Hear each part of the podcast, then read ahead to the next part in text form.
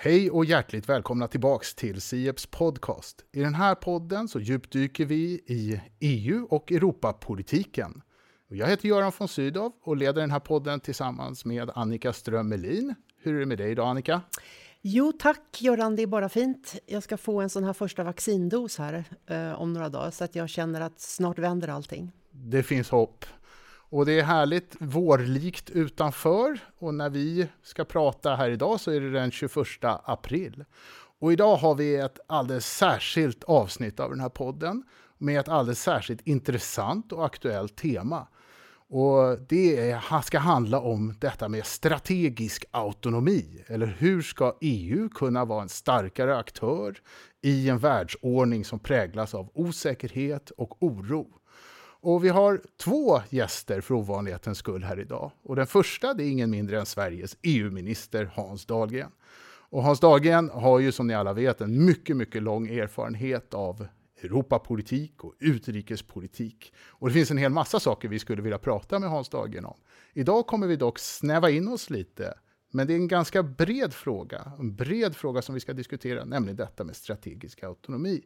Och just för att den är bred och komplex så har vi dessutom ytterligare en gäst och det är ingen mindre än Björn Fägersten, en av de allra främsta experterna på Europapolitik i Sverige, som är chef för Utrikespolitiska institutets Europaprogram. Och Björn kommer ansluta till samtalet lite senare. Men först och främst då, varmt välkommen hit till Sieps podcast, Hans Dahlgren. Hjärtligt tack för det. Och eh, du, för en tid sedan så skrev du en debattartikel på DN Debatt som handlade om det här begreppet strategisk autonomi. Och det här är ju ett uttryck, ett modeord inom EU och det finns väldigt många synonyma uttryck. Vissa talar om europeisk suveränitet, andra lägger till ett öppet in framför begreppet så det blir öppen strategisk autonomi. Andra pratar hellre om resiliens eller motståndskraft.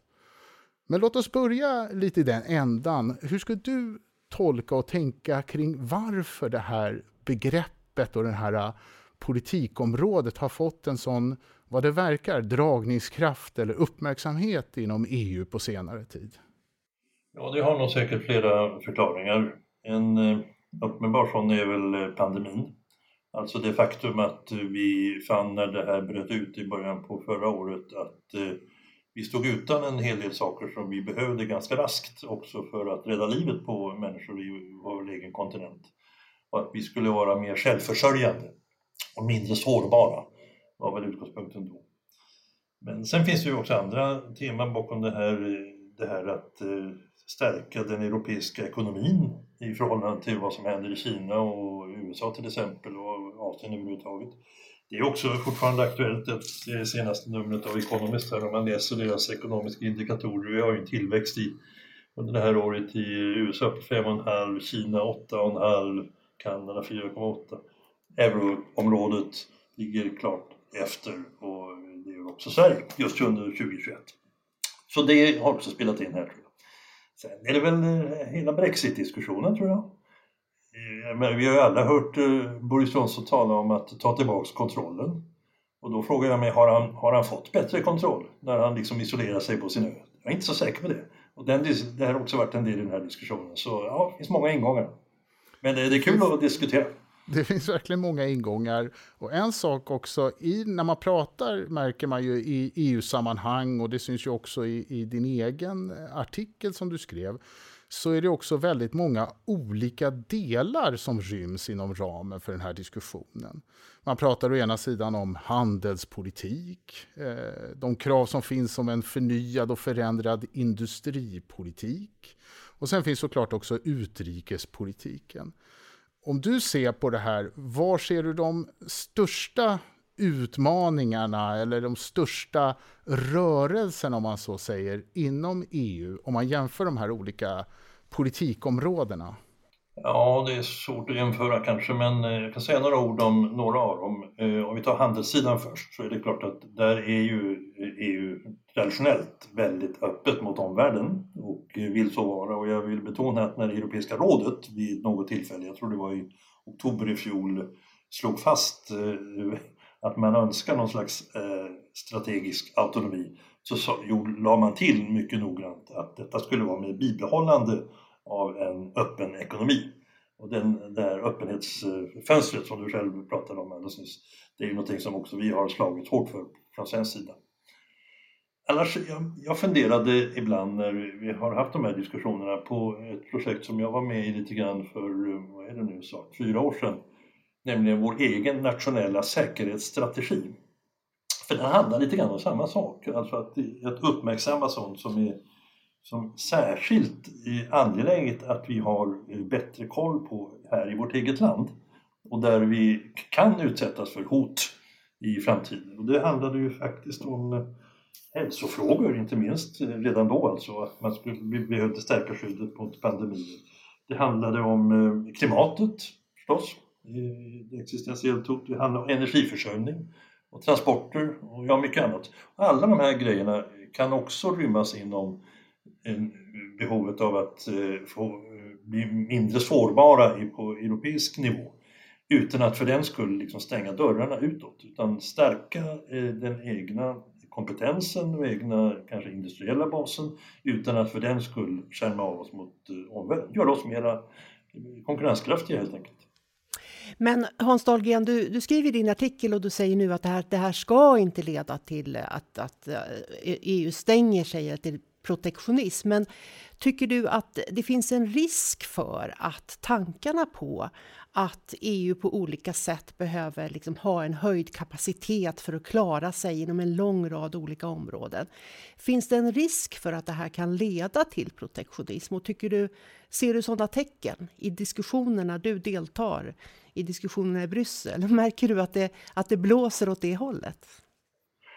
Ja, jag ska väl säga först att diskussionerna i Allmänna rådet där jag sitter med och i Sherpa-kretsen där jag också är med har väl inte varit så omfattande när det är strategisk autonomi. Och jag minns när Europeiska rådet skulle diskutera den här frågan för, förra året. Då blev den diskussionen inställd för den franske presidenten hade åkt hem av någon skäl. Och han har ju varit lite inspiratör till det här. Så jag, det har inte varit så mycket diskussion så, men det, det förs ju en bred debatt om det här i alla, alla länder.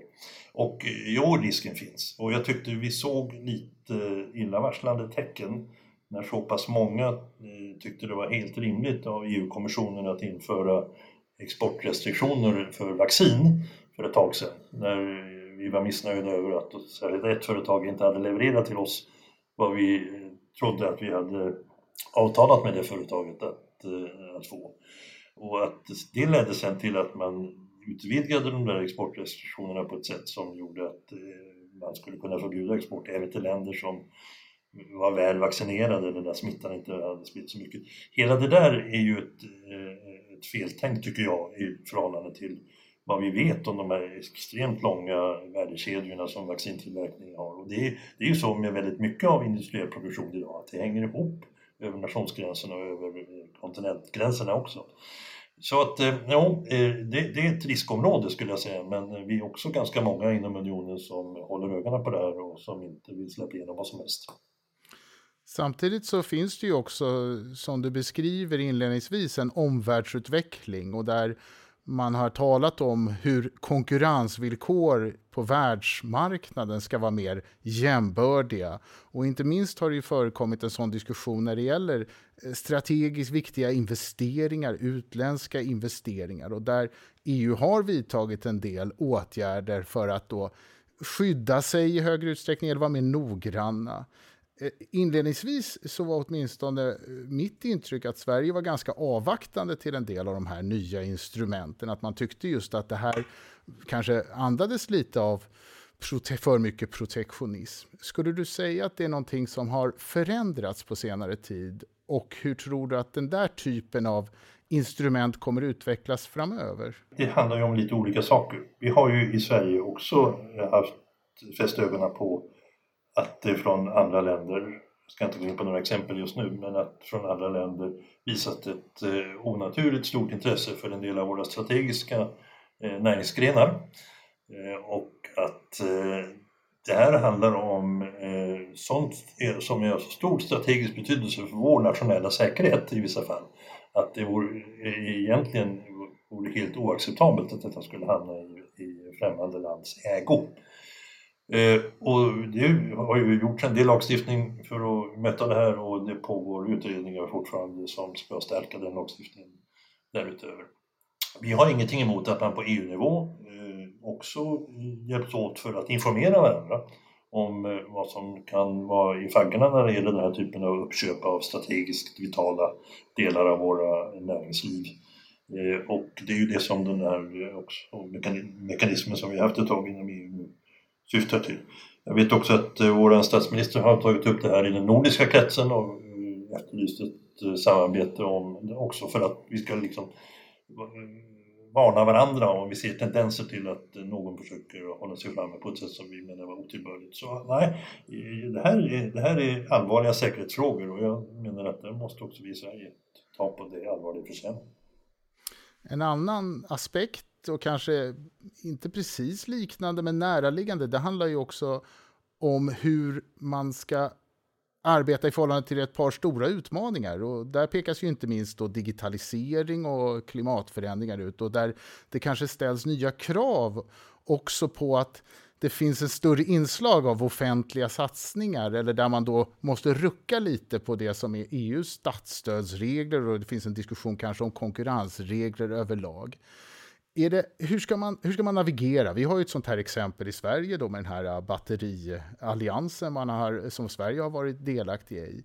Hur, hur, ska man navigera i de där frågorna och hur avgör man när det finns särskilda skäl att vidta då vissa typer av åtgärder som kanske delvis justerar lite de här grundreglerna och gör det på ett sätt så att man inte kastar ut det goda så att säga som finns i, i EUs inre marknad med mera?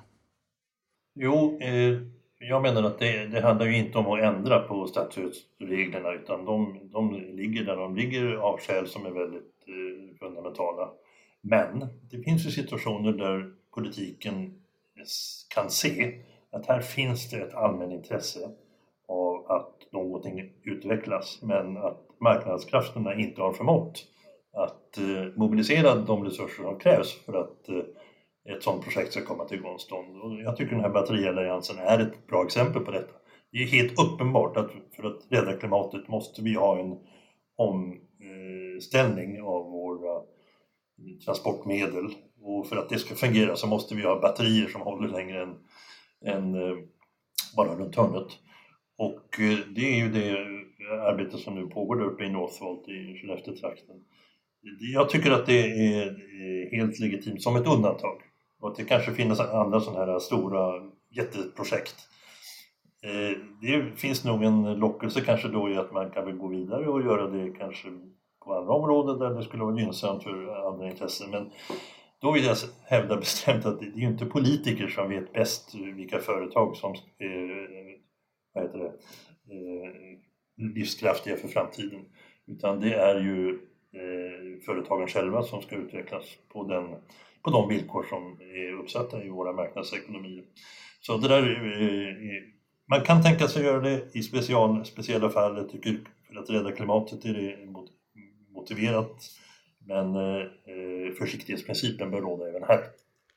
Men om man tar de två exempel, de konkreta exempel som, som du har tagit upp här idag, dels det här med pandemin och att det har lett till att EU redan har börjat bygga upp gemensamma lager, bland annat i Kristinehamn i Sverige, och batterialliansen som du pratar om här.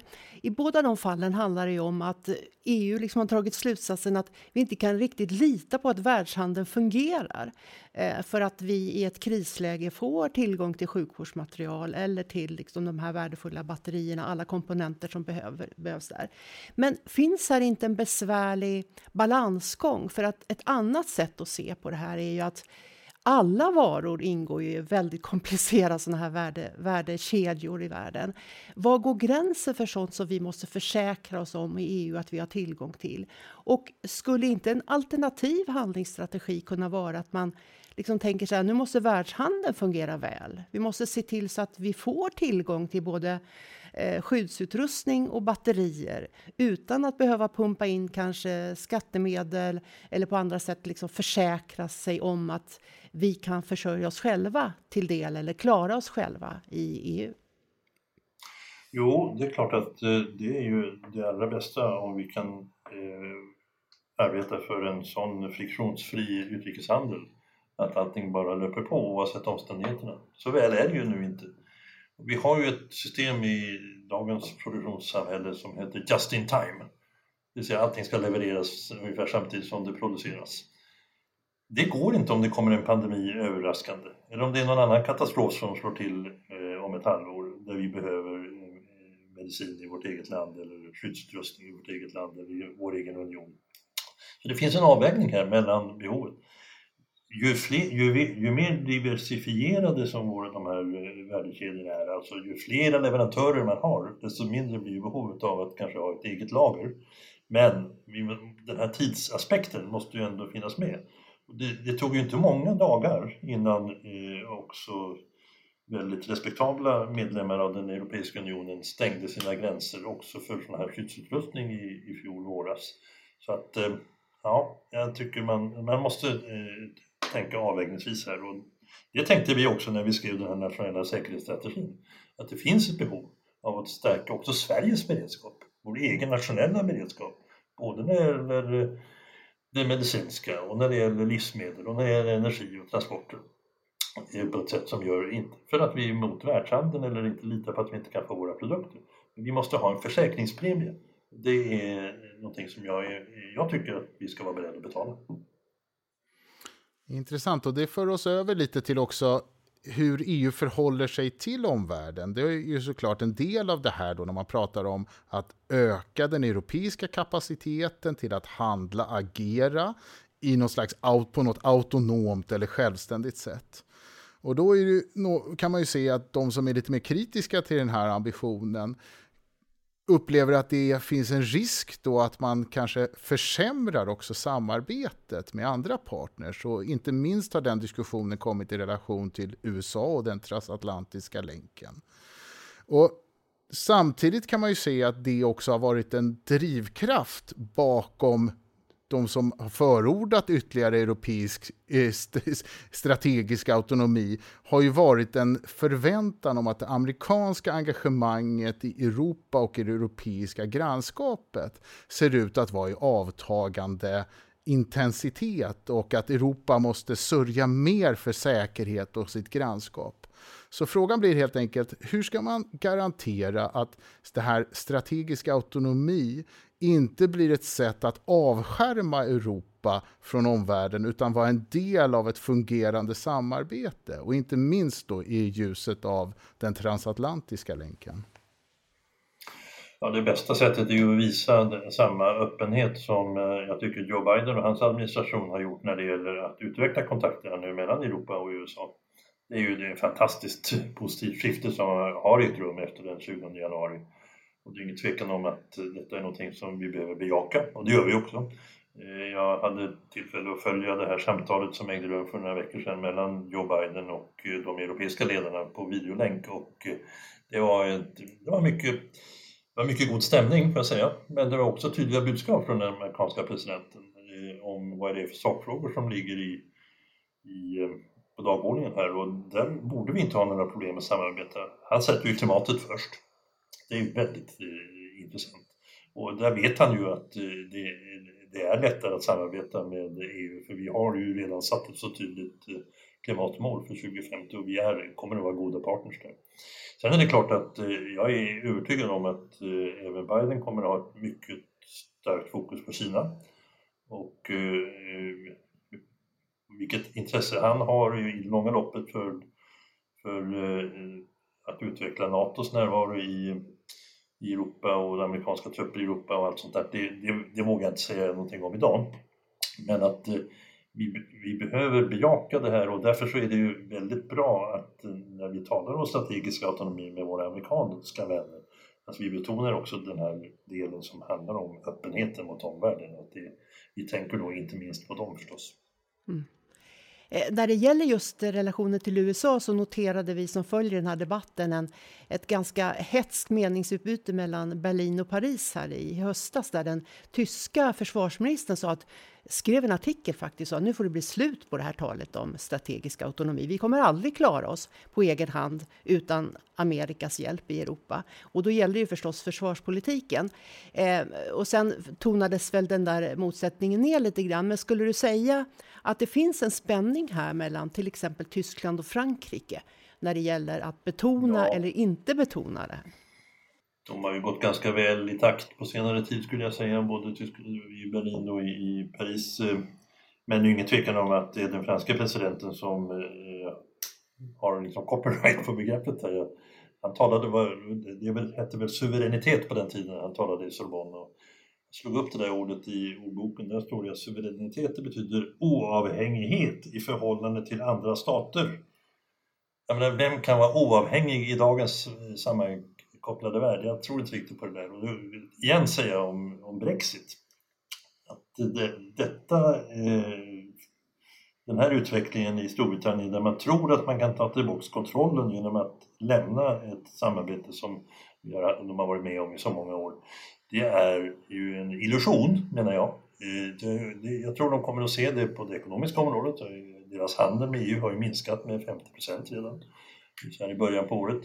Och eh, jag är inte säker på att deras inflytande i de stora världsfrågorna är så mycket, är så mycket bättre. Sen har de ju lyckats väl med sin vaccinationskampanj, men det är ju en annan sak.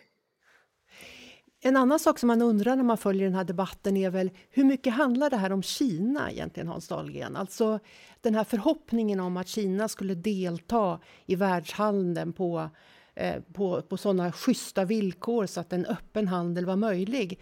Är det så att hela den här diskussionen om strategisk autonomi också är en spegel av att liksom, den förhoppningen inte längre finns och att det istället är så att många tycker att eh, nu behövs det på olika sätt skydd mot eh, den här expanderande kinesiska ekonomin i världen? Ja, om vi kunde skydda oss, jag vet inte hur det skulle gå till. Det är klart att eh, vi har ju ett eh, också inte minst vi i Sverige, ett eh, mycket omfattande ekonomiskt utbyte med Kina och det, det tror jag inte eh, någon egentligen är beredd att ge upp. Eh, men vi har ju också sett att, inte minst när pandemin bröt ut, att en del av det som vi verkligen hade behövt från dag ett, där det fanns inte tillgängligt någon annanstans än i Kina. Och då är det klart att då kan man ju tycka att det hade varit bättre om vi hade haft, haft några andra leverantörer och kanske också haft ett, särskilt, ett beredskapslager som vi nu kommer att få då i Kristinehamn och på andra ställen. Så det är klart att Kina spelar roll där och det är ingen tvekan om att vi har andra uppfattningar i, i andra frågor som man inte kan bortse från när det gäller också det ekonomiska samarbetet, när det gäller skydd för mänskliga rättigheter och hur man hanterar minoriteter och så. Avslutningsvis då, eh, om du skulle blicka framåt och du betraktar den här äh, politikagendan som växer fram och de utmaningar som Europa står för. Ser du några särskilda områden som du förväntar dig att EU kommer ta kliv och förändra sin roll på ett sätt eller annat inom det här fältet? Ja, det finns ett område där jag verkligen skulle vilja se att vi kunde göra mera. Jag är inte säker på att jag vågar vara så optimistisk men jag vill ändå driva på om jag kan i den riktningen. Och det är vår roll i världen, i världspolitiken. Att EU som utrikespolitisk aktör ska ha lite mer genomslag för de uppfattningar som vi har. Att vi ska vara lite snabbare på bollen när det eh, uppstår situationer där vi kan bidra. Att vi kan engagera oss i Förenta Nationernas arbete på ett eh, mera eh, aktivistiskt sätt. Vi är, vi är världens rikaste kontinent. Vi har massor av goda eh, idéer tror jag. Eh, utan att för den skull underkänna några andras idéer. Eh, vi har, eh, vad är det, 90 000 diplomater i medlemsstaterna och, och i den europeiska utrikestjänsten. Vi borde kunna göra mera. Och eh, vägen dit, eh, ja, vi kanske borde överge det här med enhällighet kring allt, alla beslut på utrikesområdet. Jag tänker på sanktioner eller en del uttalanden om vad som händer i tredje land och så. Eh, vi kanske borde vara lite mer effektiva i, i den internationella diplomatin och så, men eh, lite mer framåtlutat skulle jag önska. Och det är ju ingen brist på utmaningar och det är ingen brist på situationer i världen just nu där man behöver ha aktiva parter, vare sig det är EU eller EUs medlemsstater. Med detta sagt så återstår väl bara för mig egentligen att rikta ett väldigt stort och varmt tack till dig Hans Dahlgren för att du ville gästa oss här i vår Sieps-podd. Tack och på återseende. Tack så mycket. Då har vi fått lyssna på EU-minister Hans Dahlgren som har diskuterat med oss frågan om strategisk autonomi. Men vi nöjer oss inte med att ha EU-ministern, utan vi vill också ha den främste EU-kännaren och en som verkligen har sysslat mycket med det här med strategisk autonomi med oss här i podden. Och det är ju du, Björn Fägersten. Varmt välkommen hit. Tack så mycket, Jörn.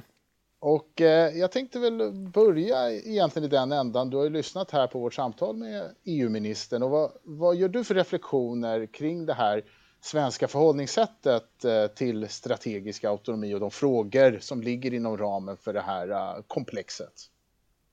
Ja, men en första reflektion är väl just vilket oerhört brett och brett använt begrepp det här har blivit med strategisk autonomi.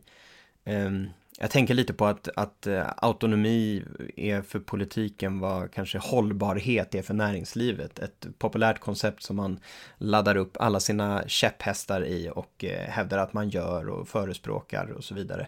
Även om det rymmer såklart väldigt olika sorters aktiviteter. Och eh, i Sveriges fall så är det ju tydligt att man kanske inte är helt bekväm med, med ganska många av de saker som andra länder eh, laddar upp i det här begreppet autonomi av lite olika anledningar. Men, men som sagt, en stor bredd och någonstans för mig ligger det naturligt att kärnan ändå traditionellt i autonomi är det som, eller i alla fall det det började med var ju det som Hans Dahlgren nu slutade med, nämligen det här med EUs roll i världen. Eh, att man borde kunna få ut lite mer bang for the buck med, med vad var det, 90 000 diplomater. Eh, och att, att EUs röst i världen skulle kunna bli lite mer agil eller effektiv och stark och så vidare. Och det är väl för mig ändå kärnan att, att liksom att EU som en kraft i världen och en, en politisk kraft helt enkelt. Och därmed handlar ju också autonomi också om makt. Annars när man hör de här diskussionerna så får man intryck av att det, att det, det, bara handlar om liksom resiliens och motståndskraft och att kunna, att kunna stå ut med en massa saker. Men i grunden handlar det faktiskt också om att kunna påverka och att ha makt, inflytande. Precis, och det, det, är ju liksom ingen ny diskussion heller det här med att EUs röst i världen ska höras. Men vad skulle du säga, vad är drivkrafterna och varför har det här, den här politikagendan, om man så säger, vuxit så mycket på senare år? Vad är liksom strömmarna som har påverkat att vi nu har laddat upp en hel massa olika teman och politiska fält in i samma typ av ram? Varför, varför händer det nu, så att säga? Det är väl en, det är väl flera olika faktorer som, som samspelar. Alltså det finns en, en, en allt skarpare konflikt mellan USA och Kina på någon sorts systemnivå där, där Europa måste eh, orientera sig och möjligtvis hitta en egen roll eller helt och hållet eh, eh, liksom infinna sig i USAs eh, läger eller position i den här konflikten. Sen har ju Trump-åren ändå sått en del osäkerhet kring, kring hur eh, rent säkerhetspolitiskt hur USA kommer att förhålla sig till, till Europa. Eh, som Hans Dahlgren var inne på så Brexit har ju påverkat. Både i form av att Storbritannien har varit väldigt kritisk till mycket av det som, som nu presenteras i termer av autonomi och det vill säga att eh, bromsarna finns inte där längre, nu är det fritt fram. Men också för att de andra länderna efter Brexit var tvungna att visa lite liksom, momentum, att det fanns lite liv i den här unionen. Eh, så då var det också populärt att, att bygga politik kring det här. Och sen, sen ska man ju såklart eh, också, jag menar den allmänna säkerhetspolitiska utvecklingen, Rysslands agerande och så vidare. När, jag menar för en, för en 20 år sedan så, så beskrevs eh, strategin då för Europa att vi, att vi skulle vara omgiven av ett eh, av en ring av vänner, det vill säga man såg framför sig att vi var, utvecklades mot en ganska fredlig del av världen. Och idag får man ju säga att vi, vi har en ganska konfliktladdad om, nära omvärld runt Europa och i Europa för den delen. Eh, och det påverkar ju också de här ambitionerna. Men Björn Fägersten, du säger här att det här begreppet är så brett och det kan betyda så mycket och de olika EU-länderna har olika sätt att definiera vad det här betyder. Men när man lyssnar på Hans Dahlgren så tycker jag, jag undrar om du håller med mig där, att det är ändå tydligt att det har hänt någonting i Sverige. Att det, att det tidigare fanns en slags känsla av att eh, Sverige och regeringen helst ville bara hålla det här borta och att eh, det var ett jobbigt begrepp, men att eh, liksom den riktning som diskussionen har tagit här och som Hans Dahlgren formulerade här i vårt samtal och debattartiklar går ju ändå ut på att på något sätt säga att ja, det kan behövas eh, någon typ av större kapacitet att handla gemensamt för att, för att säkra våra intressen inom ganska många områden faktiskt. Det är inte bara eh, skyddsutrustning utan det är batterier och det kan vara alla möjliga varor som vi kanske kan komma att behöva. Så att, vad skulle du säga riktningen som den här diskussionen har tagit i EU just nu? Åt vilket håll går det liksom? Skulle du säga? Nej men jag tror att i, precis som ni är inne på, men i takt med att begreppet, om, förlåt, om man bara får göra en, en kort sån här liten begreppslig historik här, så om, om man tittar på grundidén med, med strategisk autonomi så fanns ju det här redan när man tänkte ut eh, Europeiska unionen. Eh, jag menar, på 50-talet så fanns det en idé om en, om en försvarsgemenskap som skulle vara en egen liksom, pelare i samarbetet.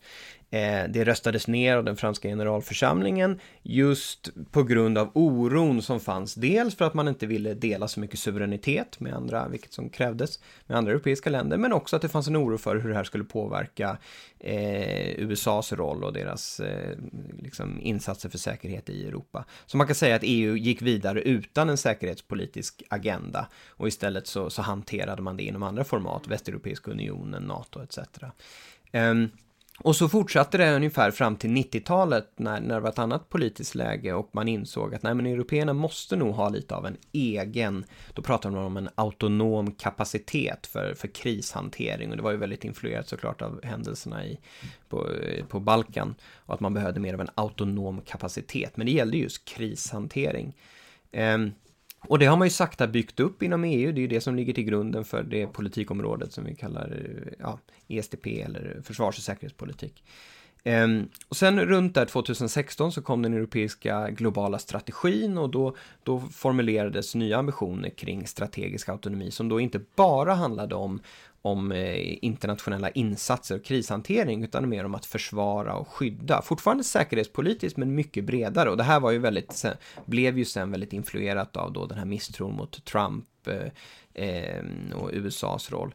Men sen dess har liksom begreppet bara breddats och breddats och nu applicerar man det här idén om att skydda och att, att Europa ska vara mer oberoende från omvärlden på allt från hälsa till digital politik och så vidare. Och jag tror i grunden att jag menar, Sverige har, haft, har egentligen lite problem med alla de här olika tappningarna av autonomin, men lite olika sorts problem, vi kanske kommer in på det sen, men, men just när det här blev så brett, breddat och, och började påverka egentligen industripolitiken, eh, som, som ni diskuterade mycket förtjänstfullt här med Hans Dahlgren, då tror jag att någonstans att man inser eh, från svensk håll att det här håller på att bli, har potential att bli ganska problematiskt och framför allt när man inte längre har har eh, britterna med sig.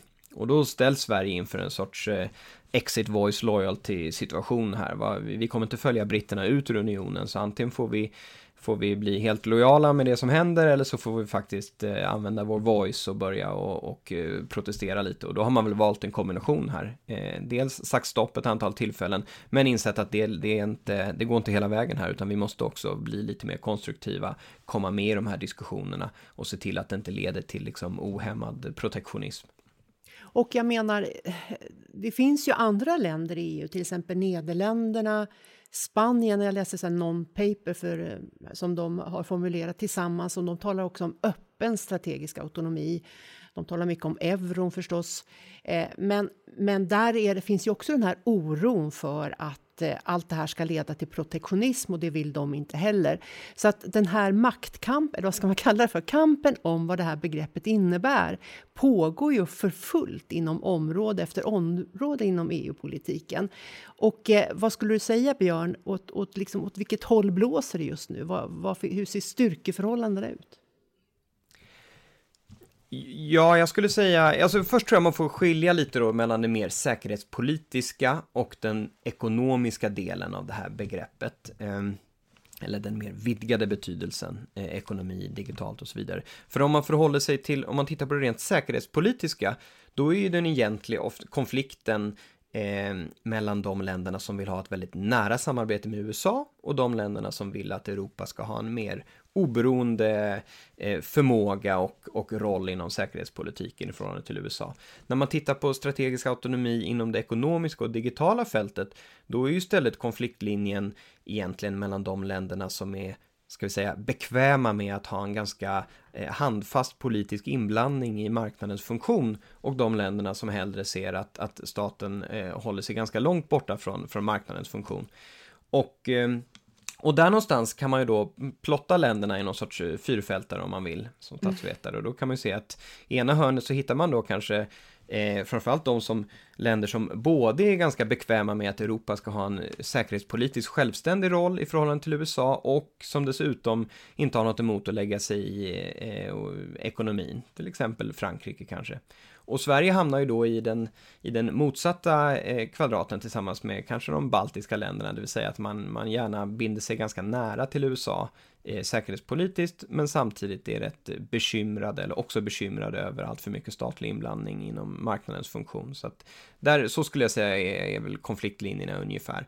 Och nu får man väl säga att de eh, Just när det gäller den här ekonomiska delen så har det varit en del framgång eh, kring just staten och det offentligas inblandning i ekonomin. Tittar man på till exempel EUs kommande nu industristrategi så är det ju många svenska intressenter som har, som har oroat sig över att den innehåller ganska starka sådana här inslag av planering och att, eh, att eh, identifiera områden som det ska satsas och subventioneras eh, och så vidare.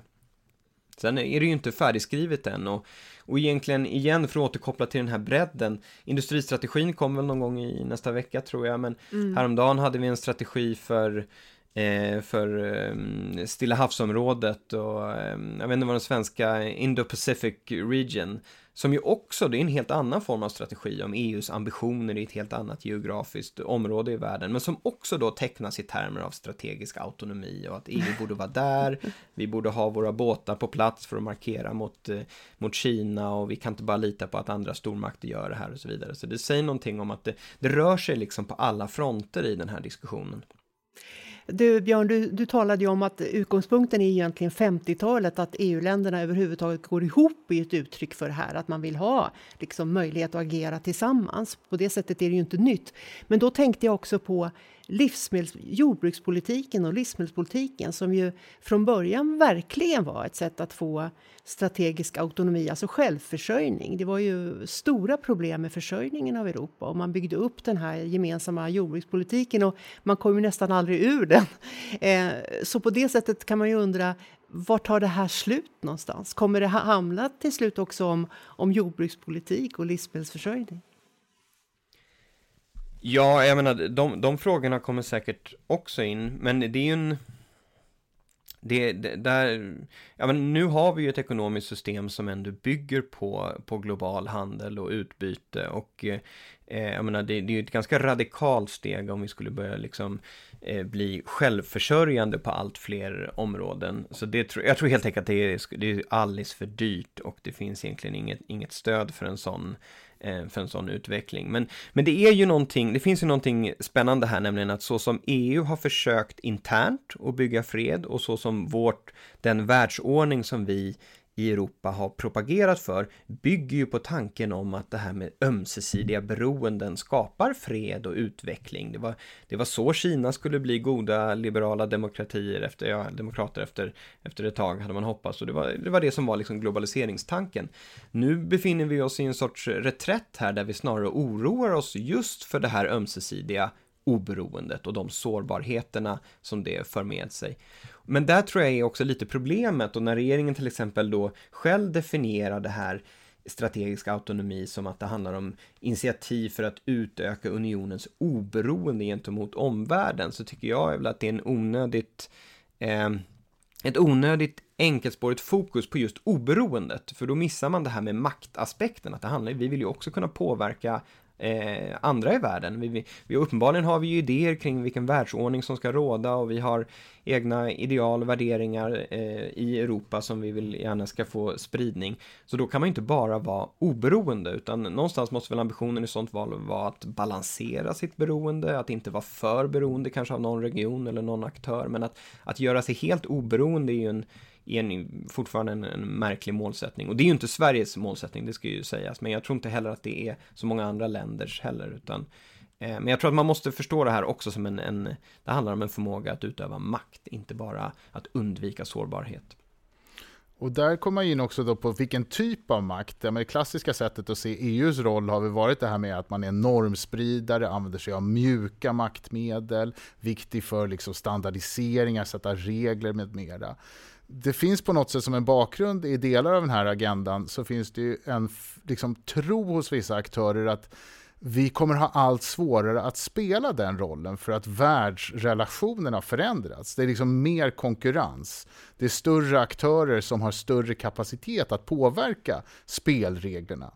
Och då drar en del slutsatsen att alltså behöver EU också utrustas med lite mer av vad kan man säga, realpolitiska verktyg. Hur bedömer du den där, liksom, håller du med om den beskrivningen och hur bedömer du hur realistisk den är att kunna förändra i syfte att något så här, förändra EUs verktygslåda i syfte att bevara den roll som man ändå vill spela, det vill säga mer av mjuk makt, eh, mer av normativ makt. Ja, och jag menar, här, här finns det ju också en inneboende någonstans konflikt eller paradox, att ju mer EU anpassar sig till ett liksom mer hårdhänt geopolitiskt spel, eh, desto, desto svårare kommer det vara att skydda de aspekterna som ändå har tjänat oss väldigt väl, det vill säga en regelbaserad ordning av, av någon sort. Eh, lite har väl den här diskussionen påverkats nu av att vi har fått en ny amerikansk administration som faktiskt mer är på samma sida som, som den traditionella eh, EU-linjen att faktiskt bygga en utrikespolitik på, ja, dels på någon sorts regelbaserad ordning, men också med ganska starkt eh, värderingsuppbackning. Ehm, så där kan man väl säga att med, med en Biden-administration så finns det väl ett bättre läge, eller lättare för att Europa att någonstans återgå till den agendan man hade innan, att försöka vara en global normsättare och gärna i samarbete med USA. Ehm, sen är ju inte det heller okomplicerat och någonting som, som den nya amerikanska administrationen är ganska tydliga med att de vill ju ha en de vill ju samarbeta mer med andra demokratier och man pratar om olika former av eh, D10 och D12 och så vidare. Att Eh, Ehm, och det här kanske låter bra, så, men det är, inte, det är inte helt okomplicerat från europeiskt perspektiv, för Europa har ju ofta värnat liksom den mer grundläggande multilateralismen där alla är välkomna och även icke-demokratier måste finnas med i de här samtalen. Så, så det riskerar ju bli en ganska hårdhänt uppdelning mellan de demokratiska, ja, någon sorts eh, ordning som är då eh, splittrad mellan auktoritära krafter och demokratiska krafter och det, det, är inte helt lätt för Europa att navigera i. Men, men överlag så, så är det väl så att Europa håller på att anpassa sin verktygslåda.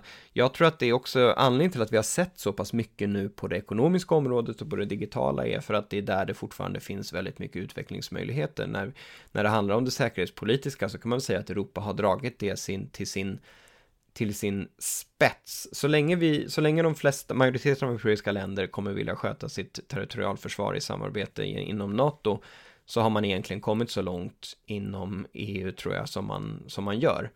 Eh, det vill säga, vi har, det har blivit en mer eller mindre effektiv, det får vi se med tiden, plattform för att skapa olika former av kapaciteter för, som kan vara säkerhetspolitiskt användbara. Men, men det grundläggande liksom, kontraktet är inom rollen för inom NATO. Och där, så att säga, man har kom, nått någon sorts platå där det, det, kommer inte hända så mycket mer innan vi går mot någon reell liksom, eh, federation eller försvarsunion och det är inte riktigt på kartan nu. Utan då ligger utvecklingsmöjligheterna inom de här eh, digitala, ekonomiska, men även skulle jag säga det gröna som, som poängteras också här i regeringens debattartikel. Och det där är ju, även det har ju en tydlig geopolitisk eh, eh, potential om man vill. Lyckas Europa ställa om och, och frigöra sig från, eh, ja, från kol och olja och gas och så vidare, då är det klart att vi kommer att vara mycket mindre beroende av till exempel eh, Ryssland. Vi kommer kunna förhålla oss eh, fritt.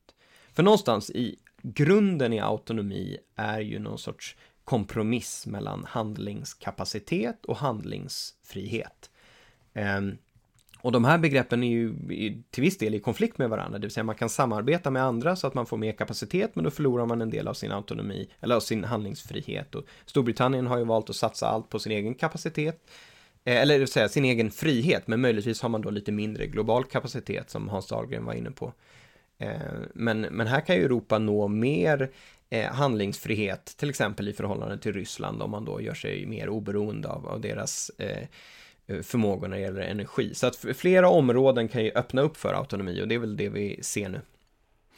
Ja, men det där passar ju väldigt bra också för dig som en avslutande fråga. Om du blickar lite framåt. Du har ju talat här om att medlemsstater, olika aktörer, de laddar upp olika förväntningar in i det här äh, politikområdet. Man betonar lite olika saker. Om du blickar lite framåt, var är vi om, låt säga, i den här diskussionen om ett par år? Hur mycket har det rört sig och tror du att liksom EU27 på något sätt kommer ha lättare att hitta en samsyn om vad vi menar med de här begreppen och vad vi vill med det framöver?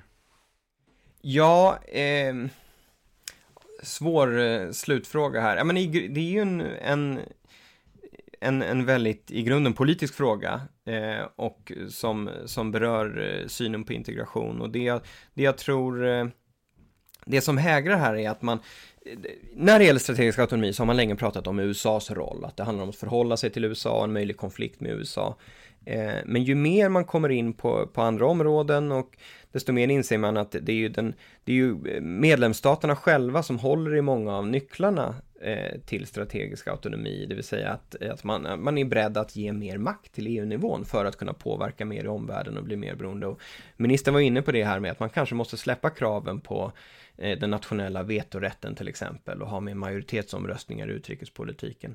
Eh, och det tror jag också är väl kanske det som krävs, men ligger det i korten?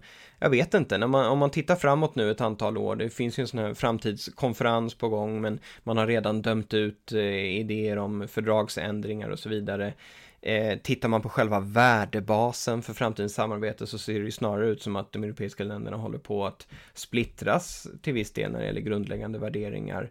Eh, så det är svårt att mm, jag vet inte om man, om man kommer att se någon, någon sån tydlig eh, rörelse. Men jag tror att de länderna som vill se mer av europeiskt samarbete, för dem kommer det här vara en, ett samlande koncept.